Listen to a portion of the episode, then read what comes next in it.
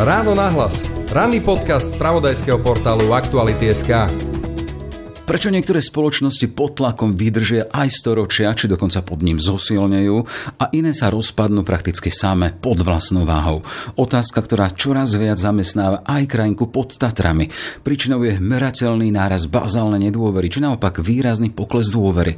A ak si ľudia nedôverujú, či dôverujú málo, má to rovnako merateľné dôsledky. Napríklad už len viac náročné a až neprehľadnej papierovačky pri uzatváraní zmluv, lebo na čo všetko musíme myslieť, keď si nedôverujeme. A rovnako menej šťastia v spoločnosti. Ako na tom s dôverou sme a čo sa dá robiť, aby sme smerovali k šťastiu? Otázky, ktoré sa u nás dokonca zhmotnili a dali vznik výskumnej inštitúcie, konkrétne Deh Inštitútu, ktorý má štúdium dôvery, respektíve nedôvery v spoločnosti vo svojej hlavnej náplni. Ako teda na nedôveru, aby sme si verili? Téma pre Huga Glossa z tohto inštitútu. Je streda, posledný májový deň roku dvetisícdvadsaťtri. Počúvate podcast Ráno nahlas. Moje meno je Jaro Jaroslav Barborák. Ráno nahlas. Ranný podcast spravodajského portálu Aktuality.sk. Ešte raz teda dôvera ako základ spoločnosti a Hugo Gloss z Deh Inštitútu. Vítajte v Ráno nahlas. Ďakujem, dobré ráno. Pán Gloss, nie je to tak dávno, čo sme na Slovensku boli konfrontovaní s dátami o dramatické nedôvere v spoločnosti. A tu hovorím o prieskume REVI v é ú, ktorý sa robil začiatkom roka v krajinách vé štyri. A z neho vyšlo, že takmer osemdesiat percent účastníkov reprezentatívneho prieskumu, čo má byť obraz slovenskej spoločnosti, vyslovilo svoju nedôveru smerom k druhým.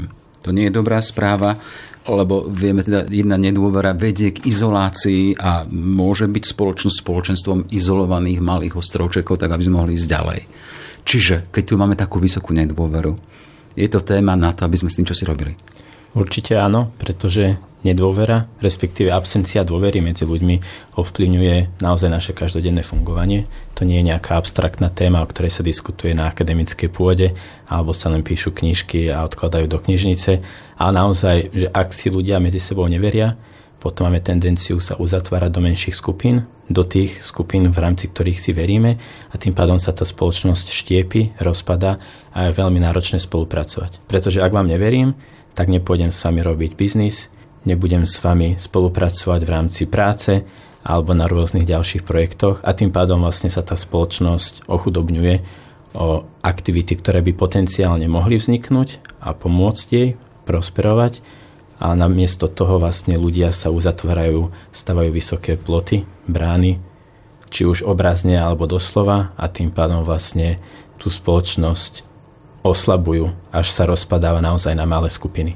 Hej, hovoríte o tom teda, že tá dôvera či nedôvera, to nie je abstraktný pojem, a príkladom toho môže byť len ten spomínaný príklad tých m, niekedy aj stostranových zmluv, keď si ľudia nedôverujú. Áno, a zároveň teda nie sú to iba zmluvy ako také, respektíve kopec papierovačiek, keď človek niečo potrebuje. Aby zachytili všetky možné, teda všetky možné situácie, keď človek je tvorivý a po prípade si myslím teda, akým spôsobom môže dostať. Hej. A napriek tomu vidíme, že tá legislatíva, aká je už teraz veľmi sofistikovaná, napríklad v kontexte verejného obstarávania, a stále sa nájdú spôsoby, ako ju obísť, aby bolo všetko v súlade so zákonom, ale zároveň sa človek aj obohatil. V každom prípade, keď rozprávame o dôvere, tak my ju v kontexte sociálnej kohézie alebo teda spoločenskej súdržnosti vnímame ako dôveru horizontálnu, čiže medzi ľuďmi, alebo potom vertikálnu medzi ľuďmi, respektíve občanmi a štátom alebo jeho inštitúciami. A teda keď rozprávame o tej vertikálnej kohézii alebo vertikálnej dôvere, tak hovoríme o obojstrannom vzťahu alebo obojsmernom vzťahu, čiže aj občan smerom k štátu, ale aj štát smerom k občanovi. Pretože predpokladám, že mnohí z nás, mnohí z poslucháčov majú skúsenosť, že keď potrebujú niečo vybaviť alebo si niečo dožiadať smerom od štátu, tak často je to spojené s mnohými dokazovaniami, papierovačkami a rôznymi formulármi, cez ktoré vlastne štát musí im presvedčiť. A to tiež svedčí o tom, že štát svojim občanom, respektíve Slovenská republika v našom prípade, svojim občanom neverí tak veľmi, ako by mohla. Vidíme, že samotný koncept dôvery a všetky tie praktické dôsledky zasahujú všetko v živote jedného človeka a spoločnosti. Áno, pretože rozpadom kolektívnej identity, respektíve tej dôvery medzi ľuďmi, a tým, že nám chýba nejaký spoločný príbeh, ktorý by nás združoval, nejaké spoločné hodnoty, tak potom sa ako komunita rozpadáme, zároveň sa potom oslabuje význam inštitúcií, pretože im neveríme. Okrem toho, tu nám potom rastie tzv. ten antisystém, respektíve ľudia, ktorí vnímajú aktuálne fungujúci systém v našej krajine ako nie vyhovujúci. Okrem toho máme zhoršenú schopnosť reagovať na krízy, pretože namiesto toho, aby sme boli solidárni medzi sebou a zomkli sa a tak tú krízu zvládli, tak je tu často ako keby až také nepriateľské postavenie voči nejakej kooperácii alebo solidarite a preklapa sa to do podozrievania a tribalizácie, čiže uzatvárania sa do takých kmeňov, do rôznych skupín, kde si ľudia medzi sebou rozumejú, ale smerom von už odmietajú spolupracovať alebo dôverovať. A samozrejme potom menšia výťažnosť daní, vyššia miera korupcie alebo teda to rodinkárstva, nepotizmu a samotná vyššia polarizácia medzi skupinami.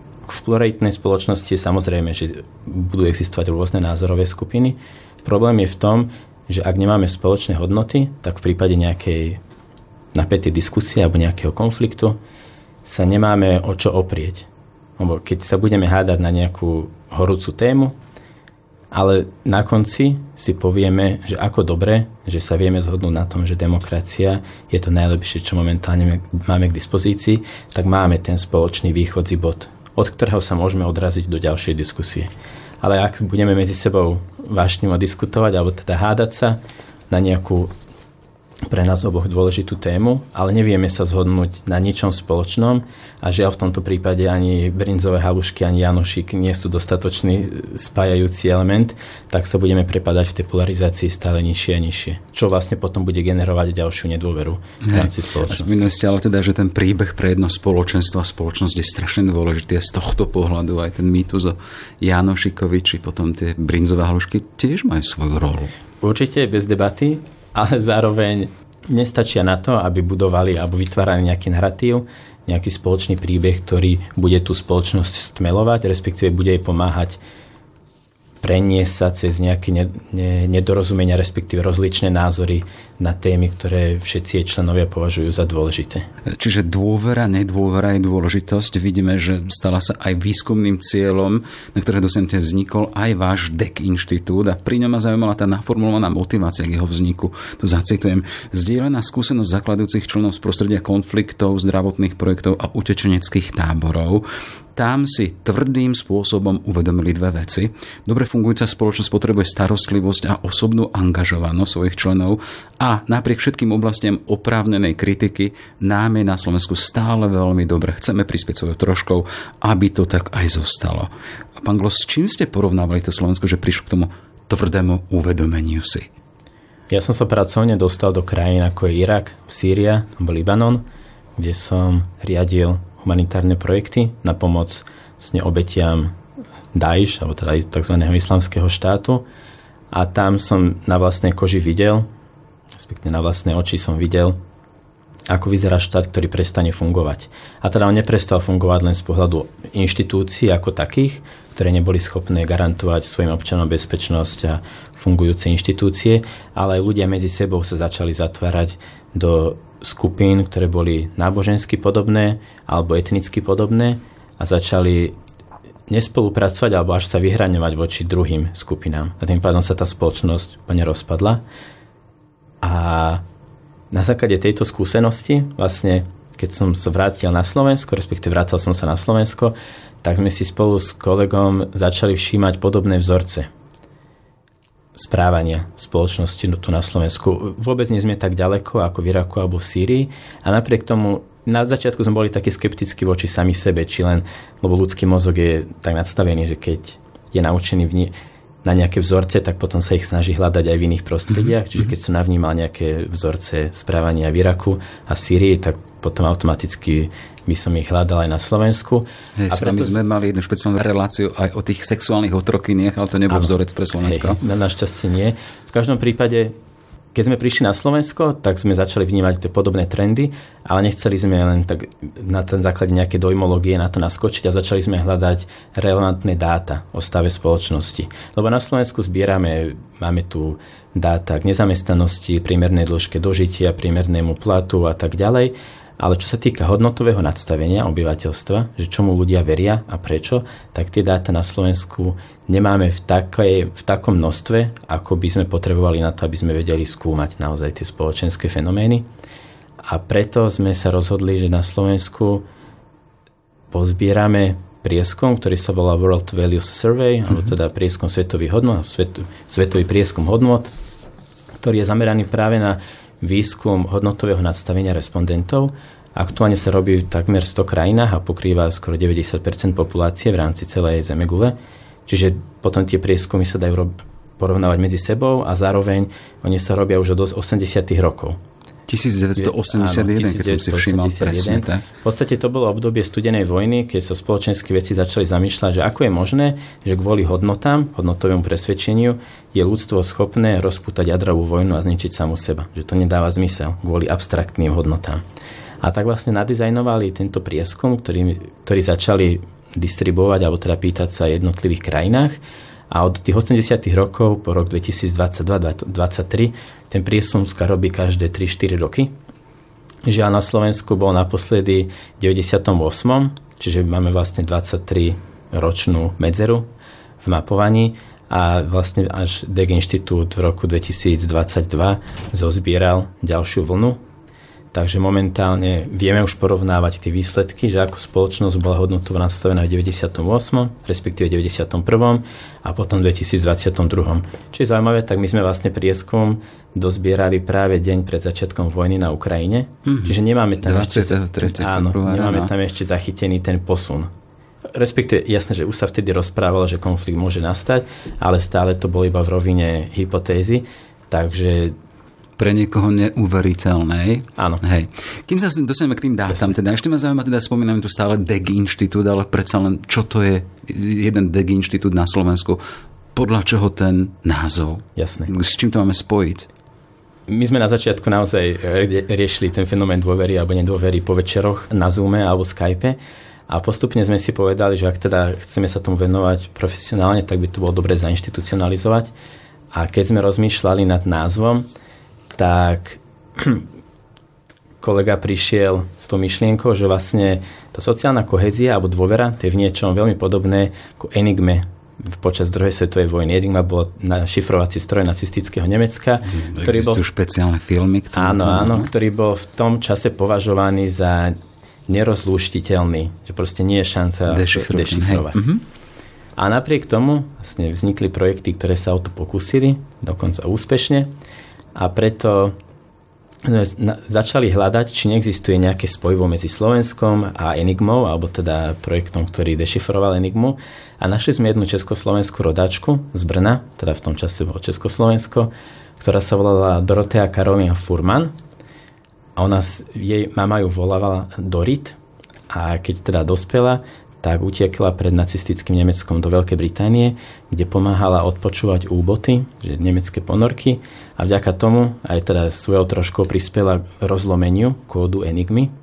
A po skončení vojny sa vlastne vrátila do bežnej práce, robila dizajnérku grafickú a tam si vlastne vytvorila svoje umelecké meno Dorit Dekk.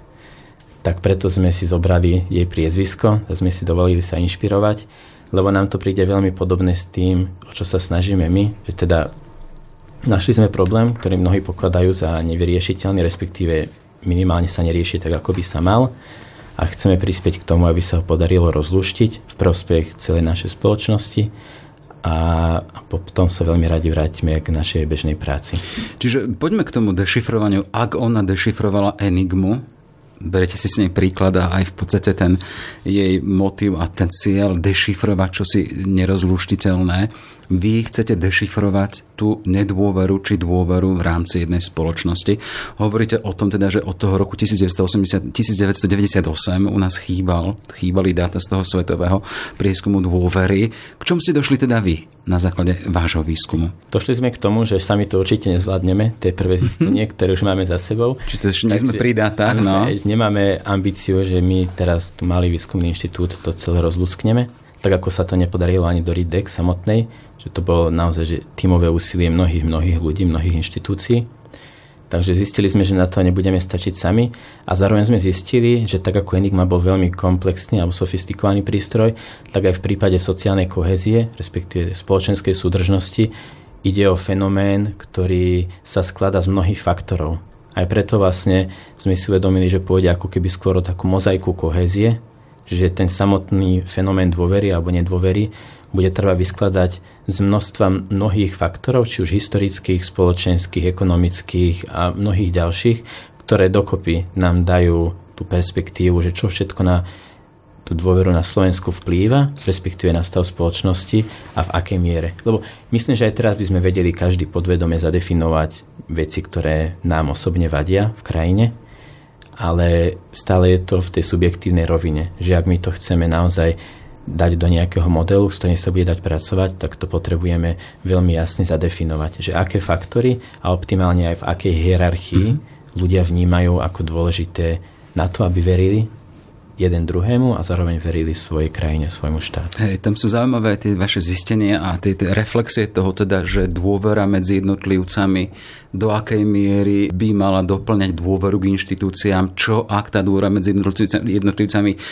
presahuje tú nedôveru alebo dôveru k inštitúciám, aké sú tam implikácie alebo dôsledky toho, že keď si jednotlivci dôverujú, ale nedôverujú inštitúciám napríklad. Že aby veci fungovali v rámci krajiny alebo v rámci spoločnosti, tak musia fungovať alebo teda musia byť dostatočne zdravé obidve tieto osy, to, osy, no, osy dôvery, dôvery a teda roviny mm-hmm, dôvery, mm-hmm. tá horizontálna medzi ľuďmi a aj vertikálna medzi ľuďmi a občanmi.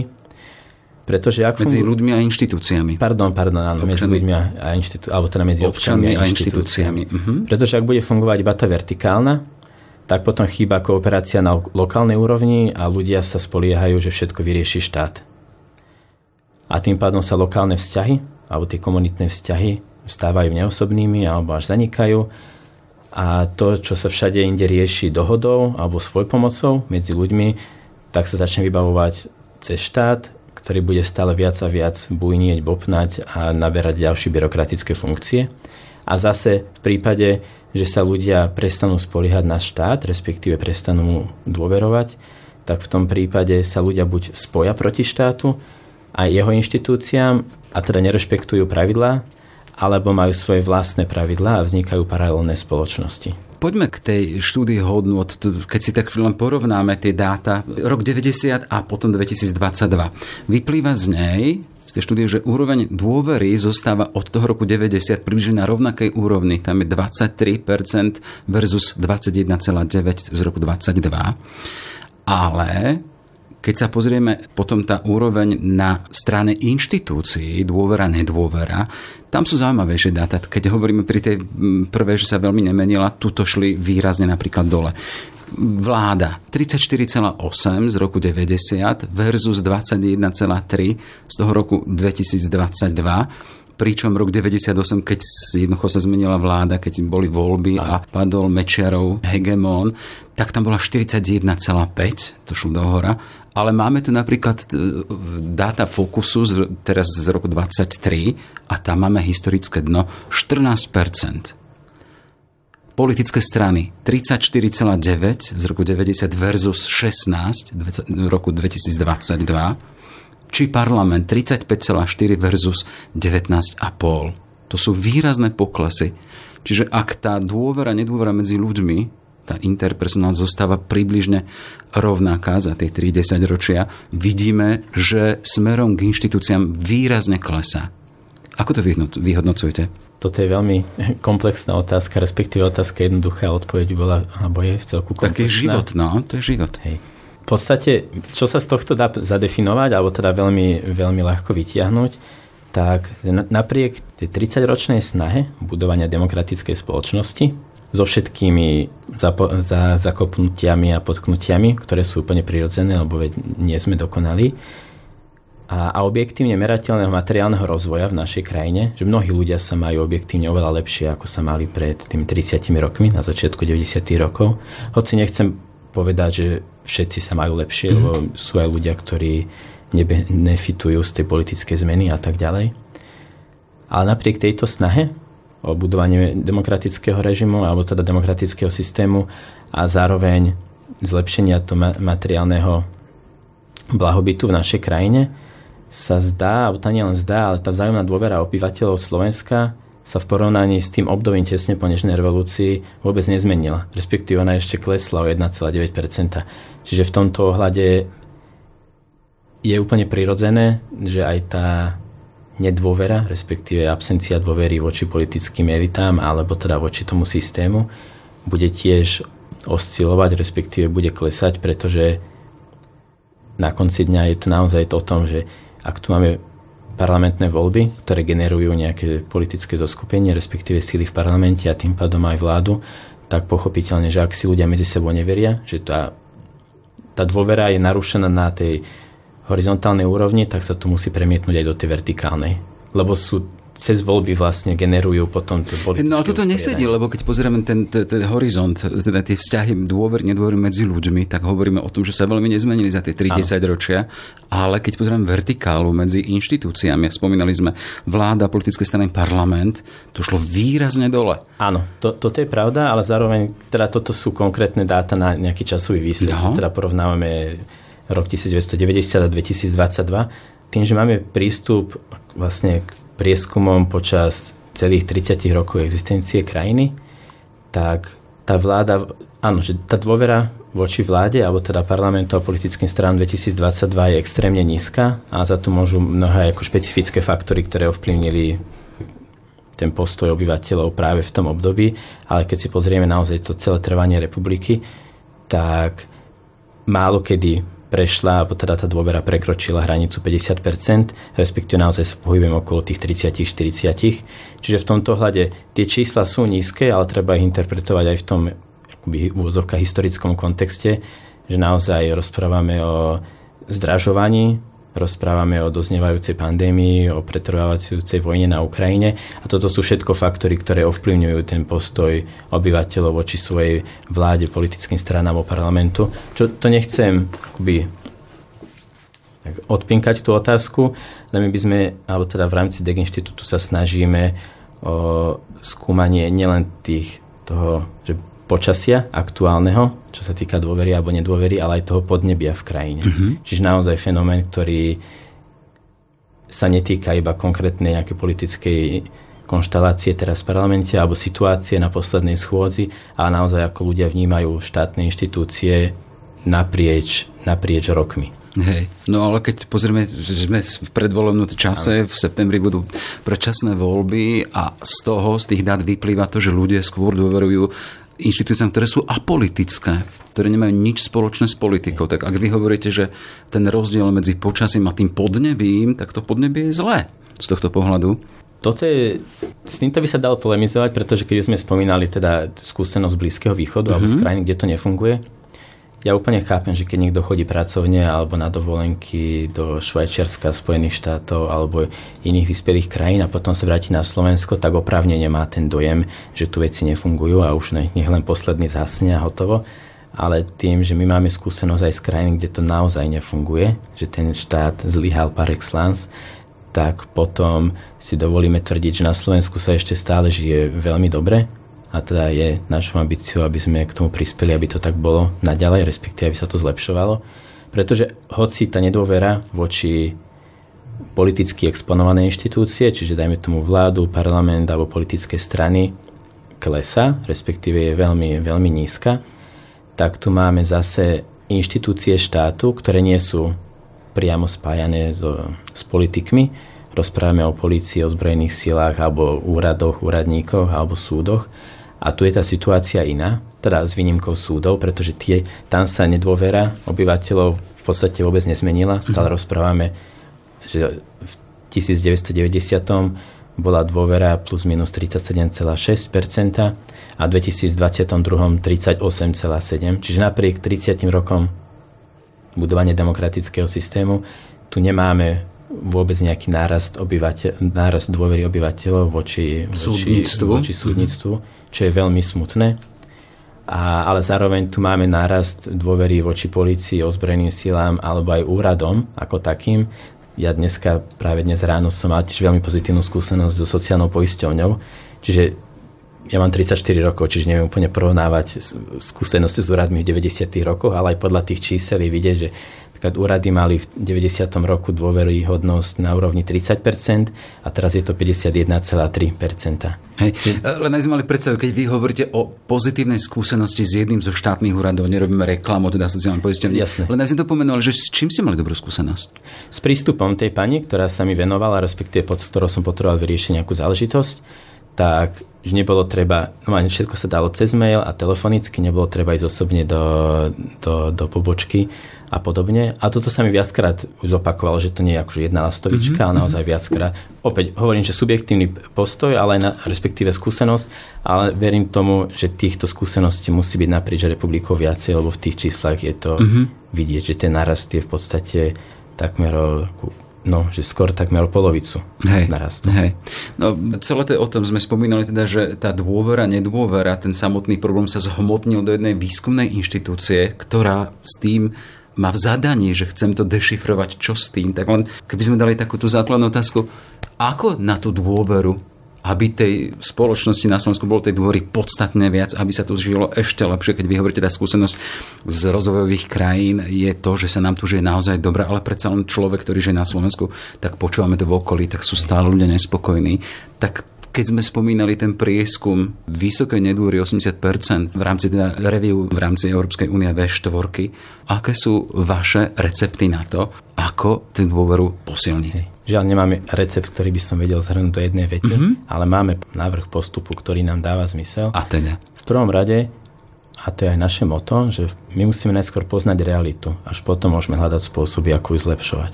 Keď hovorím poznať realitu, to znamená, že my naozaj musíme pochopiť, že čo si ľudia na Slovensku myslia, respektíve aké majú to hodnotové nadstavenie.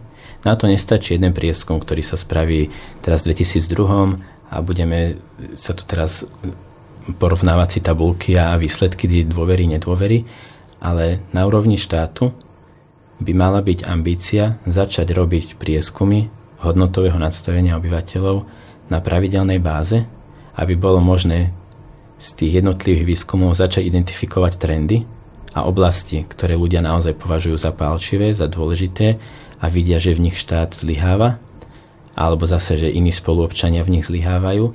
A na základe týchto dát my sme potom schopní zoradiť alebo teda vytvoriť ten rebríček faktorov, ktoré ovplyvňujú dôveru alebo nedôveru v našej krajine a štát potom je schopný začať vytvárať národné dokumenty alebo teda nejaké stratégie, ako tento fenomén začať obracať v náš prospech. Mm-hmm. Konkrétny príklad, rozprávame napríklad o Estonsku, ten radi dávame za príklad. A teraz nie, že by sme chceli podceňovať našu vlastnú krajinu, ale poďme sa inšpirovať z tých krajín, kde už to funguje, respektíve už majú za sebou nejakú cestu.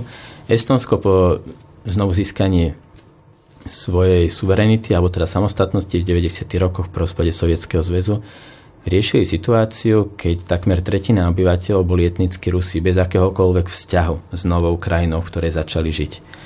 To nie je dobrý štartovací bod pre krajinu, ale oni na tom začali systematicky pracovať a hľadať spôsoby aj cez tie pravidelné merania názorov alebo nálad obyvateľstva a začali hľadať spôsoby, ako sa tým etnickým Rusom približovať, respektíve ako ich včleniť do tej novej krajiny, novozniknutého štátu, aby sa tam aj oni cítili integrovaní, aby sa tam cítili doma, lebo ak sa niekde cítim doma, tak potom mám pozitívny vzťah k tomu priestoru, k tej krajine a aj svojo trošku prispievam k tomu, aby sa zlepšoval.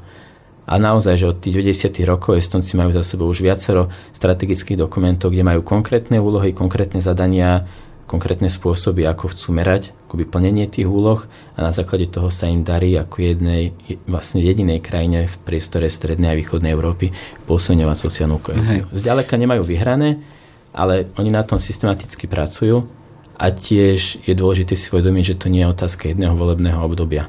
Že tu nás rozprávame o systematické práce, ktoré pokrýva jednu až dve generácie. Hej, no vy tu hovoríte o akomsi zväčšovacom skle, hej. My sme už hovorili o dátach, ktoré sú k dispozícii. Vy hovoríte, že by bolo treba ešte podrobnejšie a presnejšie dáta, ale to v podstate by sme len tú situáciu, o ktorej máme obraz, len išli by sme do detailov väčších. Áno, a hlavne pravidelne merať, aby sme vedeli nielen zadefinovať, že máme problém, ale keď vieme tie dáta zbierať rovnaké, respektíve rovnaké otázky, pravidelne sa pýtať, tak vieme potom identifikovať tie trendy v ne. spoločnosti. Ale ako sa vieme poučiť z toho, kde to už je dobre, spomínali ste Estonsko, kde to už funguje, aby sme mali Slovensko viac dôverujúce? No optimálne by bolo, hovorím optimálne, no. keby sa na úrovni štátu dospeje k rozhodnutiu, že budeme zbierať tieto dáta, aby sme vedeli identifikovať. To sme už pomenovali. A, a, naprieč, a že to rozhodnutie, že by bolo prijaté naprieč tým politickým spektrom. Mm-hmm. Čiže no, ale máme tu inštitúcie, máme tu, máme tu sociologický ústav, ano. Máme tu vysoké školy, pracoviska špecializované. Treba robiť čosi ešte zásadne. Samozrejme, netreba to len dať áno, dokopy. My tu máme veľmi, veľmi elitné inštitúcie, ktoré sa tomuto venujú, ale žiaľ chýba tá politická vôľa, respektíve objednávka. Potom sa robia partikulárne výskumy, ktoré si kreujú alebo dizajnujú tí konkrétni vedci a vedkyne, ale my tu nemáme dopyt zo strany štátu, že toto je problém, poďte nám ho prosím pomôcť riešiť, lebo vy sa vyznáte v tej problematike. Čiže v podstate pre politikov, že ak tu máme spoločnosť, ktorá veľmi nedôveruje, skúmajme prečo tej nedôvery.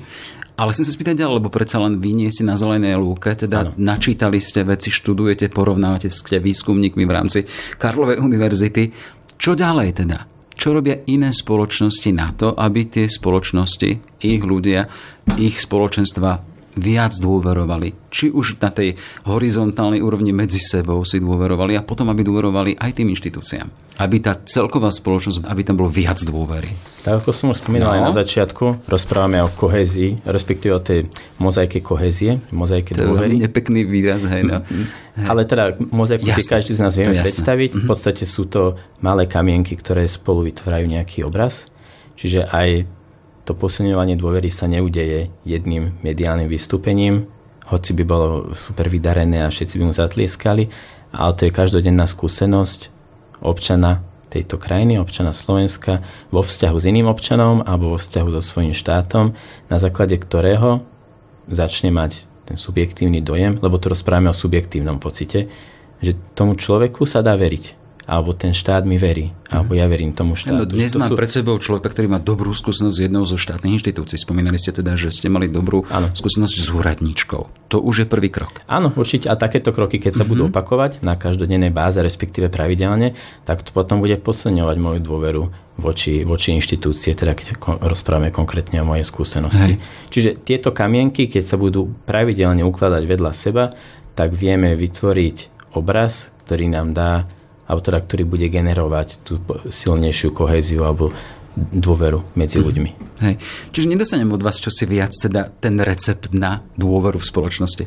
Žiaľ nie. Aj teda my tak položartom rozprávame. Zostúpiť do interpersonálnych vzťahov a tam pracovať na tom, hej? Lebo aj keď si to zaramcujeme do nejakého historického kontextu, aj spomínali ste našu knihu, ktorá vznikla vďaka spolupráci s mnohými autormi a akademikmi z tej teoretickej roviny, tá z Univerzity a Slovenskej akadémie vied, ale teda aj konkrétne z praxe. Na základe toho sme si uvedomili, že aj to, v akej situácii sa momentálne nachádzame, to je výsledok nejakého historického vývoja. A keď sa tu dôvera zanedbávala posledných, najmä tomu, osemdesiat rokov, tak potom sa nemôžeme čudovať, že sa nám to nepodarí v horizonte štyroch rokov opraviť. Hey, a tam ešte také zaujímavé to zistenie, tuto je pokles dôvery viac poznačil mladšie generácie ako tie staršie, dospievaním nízko kohezná, teda nedôverujúce generácie bude ešte viac klesať. Ak by sme prijali nápravné opatrenia zajtra, výsledky sa dostajú s ďalšou generáciou a teda približne po roku dvetisícštyridsaťpäť. Toto možnosť nie je strašidelne, no. to určite nebolo. Zaujali miesta v sále. Vstúpili na toho poslanca. No tak tu to je. Už som, už som vypol parlament. No. Tých štyridsať rokov, respektíve dve generácie môžu znieť strašidelne.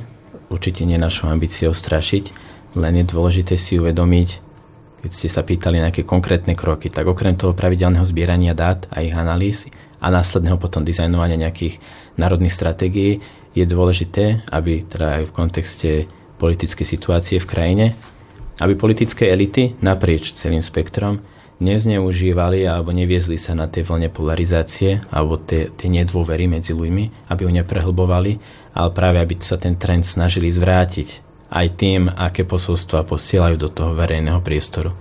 Pretože z dlhodobého hľadiska môžu získať naozaj politické body, to o tom nepochybujem, lebo strach je silný, silná motivácia uh-huh. pre mnohých ľudí, pre všetkých. Mobilizujúci. Evolučne prvok. sme uh-huh. tak nadizajnovaní. A z dlhodobého hľadiska strach nie je dobrý keby konštrukčný prvok na to, ak chcete budovať kohéznú spoločnosť. Lebo ak sa ľudia jeden druhého boja, ak si neveria, tak tá spoločnosť nemôže, nemôže fungovať. Tak to vidíme už len v rodine. Keď sa tam ľudia nechcú, nechcú spolupracovať, neveria si, tak sa to proste rozpadne. Mám tu pred sebou konkrétneho človeka Huga Glossa. Chcem dať taký ten váš osobný recept alebo tá vaša skúsenosť s tým, ako sa buduje dôvera. Keď my teraz hovoríme o tej veľkej dôvere v rámci spoločenstva, spoločnosti, na tej až dôvera k inštitúciám, ale predsa len prišli sme k tomu, teda, že to musíme si vstúpiť desi dole a byť to až na tej interpersonálnej, medziľudskej a v podstate vzťah sám so sebou, že teda ten váš recept, vaša skúsenosť toho, čo máte nažité, čo by ste povedali? Ako k väčšej dôvere? Môj recept by bol v tomto prípade veľmi jednoduchý. Ja na základe mojej osobnej skúsenosti z krajín, kde naozaj štát prestal fungovať, prestal plniť svoje základné funkcie, som si uvedomil, že na konci je to aj tak o konkrétnych ľuďoch, ktorí sa rozhodnú v konkrétnej situácii, že či budú prispievať k posilňovaniu dôvery v rámci tej malej komunity, v ktorej žijú, alebo tu budú hrať iba sami na seba, lebo potom úplne prirodzene sa budú snažiť či už všetky tie prostriedky, ktoré sú k dispozícii, zhromažďovať vo svoj prospech a nie v prospech ostatných okolo seba, čo bude automaticky generovať rovnakú reakciu aj u ostatných ľudí v rámci tej komunity a tým pádom namiesto toho, aby sme hľadali spôsoby, ako náš štát opravovať a vylepšovať, tak budem hľadať spôsoby, ako obohatiť a zabezpečiť sám seba, prípadne moju rodinu a tým pádom sa nám toto rozpadne pred vlastnými očami. Vlastne, ako ste hovorili, že pod vlastnou ťarchou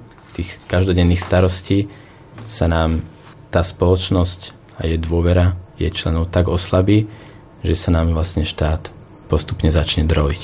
To bude trvať roky, ak, aj, aj napriek tomu, ak by sme ani s tým nespravili, ale že ak chceme našim deťom zachovať lepšiu krajinu, a to nemyslím nejak pateticky, ale že naozaj, tak potom je na mieste, aby sme sa snažili už teraz ju postupne opravovať. Nečakám, že sa nám to podarí do, do dvoch rokov všetko na sto percent naplniť, ale aby sa nám, aby sme si v hlave uvedomovali, že vlastne každodenné interakcie formujú to, ako bude Slovenská republika vyzerať o desať, dvadsať, respektíve štyridsať rokov.